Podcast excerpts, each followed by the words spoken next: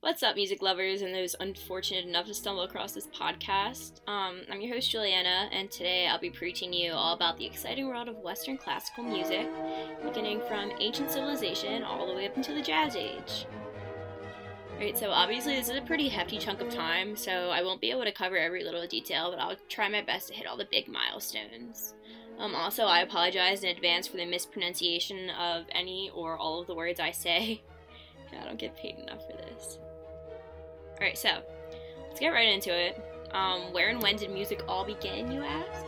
Um, well, since all people of the world, including the most isolated tribal groups, have a form of music, it may be fair to say that music is likely to have been present in the uh, ancestral population prior to the dispersion of humans around the world. The main argument that supports this theory is one that claims music stems from language and interaction, and thus music started once our ancient ancestors began to communicate. Consequently, music may have been in existence for at least 50,000 years, with music first being invented in Africa and then later evolving to become a fundamental constitute of human life. So, basically, what this means um, is, in other words, music, in a form much different than what we're used to, has been around a lot longer than most civilizations, and is most likely as old as our earliest population. It is likely that the first instrument was the human voice itself, which can make an array of sounds, you know, varying from singing, humming, whistling to clicking, coughing, and even yawning. Um, of course, this is only a theory, and it's impossible to prove due to the fact that we have no written records before the 30th century BCE, when the Sumerian cuneiform script was discovered. In fact, it would make sense that since they had the first written records of history, the Sumerian civilization would also have the first written records of music, right? Right. So, in the early 1950s, archaeologists unearthed several clay tablets from the 14th century BCE um, in the ancient city of Ugarit. These tablets contained cuneiform signs in the Hurrian language, which turned out to be the oldest known piece of music ever discovered um, a 3,400 year old cult hymn. Many of the songs written in this time period consisted of harps, drums, lyres, lutes, and reed pipes. So, socially, ancient civilizations treated music differently than we do now, with uplifting music being played strictly in social settings, whereas religious music was played strictly in religious settings. The ancient music period ended, and early music period, aka medieval music, began around 500 AD. Medieval music was an era of Western music, including music used for the church as well as for non religious purposes. So, Ars Antiqua is a term used by modern scholars to describe the medieval music of Europe during the High Middle Ages between approximately 1170 and 1310. Um, this covers the period of polyphony, which is the use of multiple simultaneous mel- melodic lines. Um, this period also saw the early development of the motet, which is a highly varied musical composition. Um, though the term Ars Antiqua is used restrict is usually restricted to sacred or church music, it's sometimes used more loosely to describe all European music of the 13th century and from slightly before. In music theory, the Ars Antiqua period saw several advances over previous practices, uh, most of them being in conception and notation of rhythm. In the early medieval music era, notation indicated the pitches of songs without actually indicating the rhythms that these notes should be sung in. Um, what that basically means for anybody who's lost right now is when you look at music, each note um, is placed, depending on where it's placed on the staff, indicates what pitch it should be sung in, whereas the actual appearance of the note indicates what um, value the note should be given. So, um, yeah, this was, you know, in this time period, this concept of music being able to tell you exactly what pitch and also what rhythm is supposed to be performed at the same time was a really new and cool event. So, um, a German theorist of a slightly later period was the first to describe a system of notation in which differently shaped notes have entirely different rhythmic values. So, this is going back and relating to what I was telling you about, you know, the actual appearance of the notes affecting the rhythmic values. So, um, this innovation had a massive, a massive impact on the subsequent history of European music. The term Ars Antiqua is used in opposition to Ars Nova, meaning new art, which refers to the period of musical activity between approximately 1310 and 1375. Um, Ars Nova was a musical style which flourished in France and the Burgundian, yeah, I said that right, Low Countries in the late Middle Ages. The only thing that really changed in this time period was the death of the composer Guillaume de Machaut in 1377, as well as more rhythmic innovation and other minor music periods and styles that popped up and were, and were referred to as new art. Um, the beginning of the Renaissance in music is not as clearly marked as the beginning of the Renaissance in the other arts, and unlike in, and unlike in the other arts, it didn't begin in Italy, but instead in Northern Europe, specifically what is modern day Northern France, the Netherlands, and Belgium. So, the style of the Burgundian composers was at first a reaction against the complexity and mannered style of late 14th century music, and it con- contained a clear, singable melody as well as balanced polyphony in all voices. By the middle of the 15th century, composers and singers from the Low Countries and also adjacent areas began to spread across Europe, especially into Italy, where they were employed by the papal chapel and the aristocratic patrons of the arts. They carried their style with them. Principal forms of sacred musical composition at the time were the Mass, the Motet, and the Laude. The invention of printing had an immense influence on the migration of musical styles and contributed heavily to the establishment of the first truly international style in European music. By the middle of the 16th century, the international style began to break down, and several highly diverse stylistic trends became evident, such as a trend towards simplicity, um, a trend towards complexity and chromaticism, and also the grand, rich sounding music of the Venetian school, which created a ton of musical contrasts, eventually developing the first orchestra, um, which embellished different instrumental parts Music prior to 1600 was modal rather than tonal, whereas modal music uses diatonic scales that are not necessarily major or minor and did not use functional harmony as we understand it within tonality. Um, several theoretical developments in the late 16th century, however, did lead directly to the development of today's common practice of tonality uh, music after 1600, beginning with the tonal music of the Baroque era, is often referred to as belonging to the common practice period. The Baroque era took place from 1600 to 1750, as the Baroque artistic style flourished across Europe, and during this time, music expanded in its range and complexity. Baroque music began when the first operas were written. During the Baroque era, polyphonic contrapuntal music, in which multiple simultaneous independent melody lines were used, remained important. German, Italian, French, Dutch, Polish, Spanish, Portuguese, and English Baroque composers wrote for small ensembles including strings, brass, woodwinds, as well as for choirs and keyboard instruments such as pipe organs, harpsichord, and clavichord. During this period, several major music forms were defined that lasted into later periods when they were expanded and evolved further, including the fugue, the invention, the sonata, and the concerto. The classical period was an era of classical music that took place roughly between 1730 and 1820. The music of the classical period is characterized by homophonic texture or an obvious melody with accompaniment. These new melodies tend to be almost voice like and singable, um, allowing composers to actually replace singers as the focus of the music. Instrumental music therefore quickly replaced opera, however, opera did not disappear. During the classical period, several composers began producing operas for the general public in their native languages. Along with the gradual displacement of the voice in favor of stronger, clearer melodies, counterpoint also grew popular, typically used near the end of a work or for a single movement.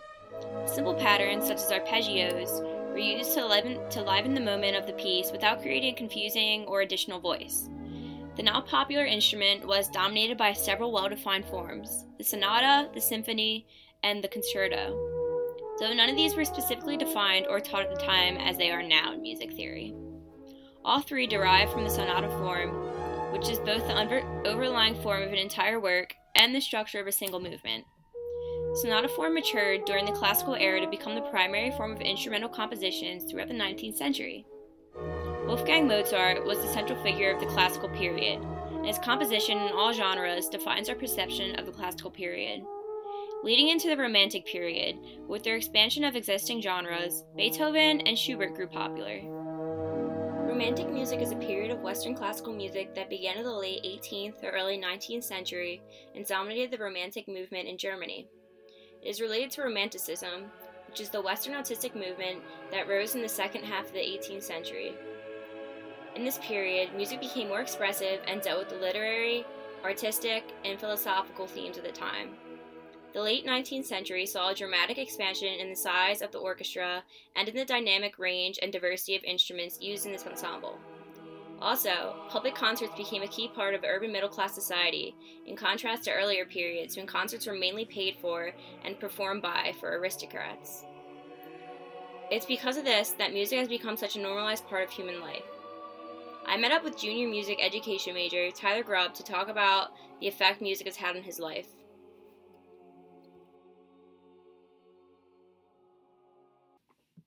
When did you realize you wanted to go into music?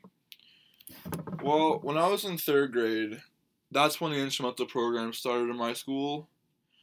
So we can do orchestra, like the string instruments. So we could choose between violin, viola, cello, and bass, right? Mm-hmm. And I mean, honestly, I didn't think a whole lot about it. Like, I just wanted to play an instrument. I wanted to start getting involved. I thought it was cool. So I started playing bass. And then in fourth grade, um, I started playing trombone for the Winds program, and I mean, I enjoyed them. I liked playing them a lot, so I didn't really think about as far as where I wanted to go with them until about high school. When I was a freshman, I started doing marching band. I kind of started to think like maybe this is what I want to do for the rest of my life is do music, and then I got away from it because I thought it wasn't practical. I thought it wasn't going to be a good enough idea to keep me sustainable. Yeah, right. But came senior year, time me to figure out what I wanted to do, and I was like, I was involved with I think four or five ensembles at the time. I started my uh, Buccaneers experience that year as well, and I just kind of figured like this is the only thing I really enjoy doing. It may as be may as well be what I keep doing. So, being a music major, sort of its own little world outside of every other major. Everything's a little bit different. You know, you have to spend a lot of time alone so, um, you being a music major, would you be willing to share a, a happy or a sad memory with me? Just uh, as a as a music major. Yeah. Or just being involved in music at all. Any memories that stand out? Yeah, I actually do have one. It's a very it's a positive memory. Back in my junior year of high school, I was with the marching band, right? Our show that year was Romeo and Juliet Undead. I was tuba player, but they added into the drum break. There was a huge dance feature, right? Mm-hmm. And we learned it. Everyone was kind of unsure about it, but we performed it for the first time at our home show for the first cavalcade we had hosted in years. Mm-hmm. Uh, we got to the dram. We there wasn't the last part of the show. We got to, no, actually it was. Sorry, that day it, it, happened to be the last thing that we did for the audience, and I can remember everyone just going crazy about it. Like honestly, the audience, the, the stands exploded, and we finished, and we ended up we were supposed to fall on the ground, like die at the end. Yeah. And I just remember being so emotionally moved by like how much the group influenced the audience. Yeah. It was really something special. I guess that's sort of uh, the big part about music. You know, it's sort of performing for other people or for yourself. That's sort of is that what motivates you to be in music, or what does motivate you? What do you enjoy most? Yeah. Uh, it's I, I, I enjoy performing a lot. I enjoy. I think most of it's passion. It really is. Like I like. As a tuba player, it feels really cool. Like especially like if you ever play a brass chorale, playing a brass group, or even just the ensemble and just like a chord setting fitting into something so like it's a lot bigger than just you and your instrument. You get to be part of a group. Is a lot of what ha- what I enjoy most about music is just fitting in to a bigger picture.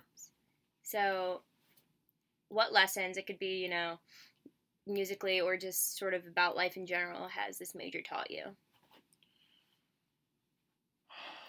Like for me, I know that so far it's taught me a lot of patience and a lot of discipline, a lot of managing of time. As a major, it's a tricky question. I think like I think people debate their majors a lot, but music is especially one that a lot of people come into, and then a lot of them start to immediately question, especially music education, Yeah. just because everyone comes in, they're like, oh, it's gonna be high school band. When they find out it's so much more involved than that, they all went out. But I think one thing music has taught me is to is that not everything's gonna be prepared What do you mean? like I walk um as part of Allentown, we have a lot of prepared pieces. We have a lot of stuff. But in my book, in my folder for the group, there's anywhere from 30 to 60 pieces in it that you can't practice in a week. That's a lot of So- pieces. A lot of rehearsals are reading pieces, either as a group or per, you personally just kind of looking at it, start reading it. And it usually goes pretty well. There's not a whole lot the group has to tweak within, so it's still rehearsing. But you get a gig, you go home practice a little bit farther. You still go on, you still go in, and we have these march books, and they say, "All right, pull up national emblem." Boom, it's in front of you. Play it for a concert. Mhm. You know, not everything is going to be prepared. You're not you as a person, you as a professional, whatever you're going to go do, is not always going to have everything prepared Yeah. but being able to be flexible is something that music has taught me. That's a pretty good one. All right, so for my final question, um, thinking about future generations of musicians and knowing that they may hear this recording, is there any wisdom or advice you'd like to share with them?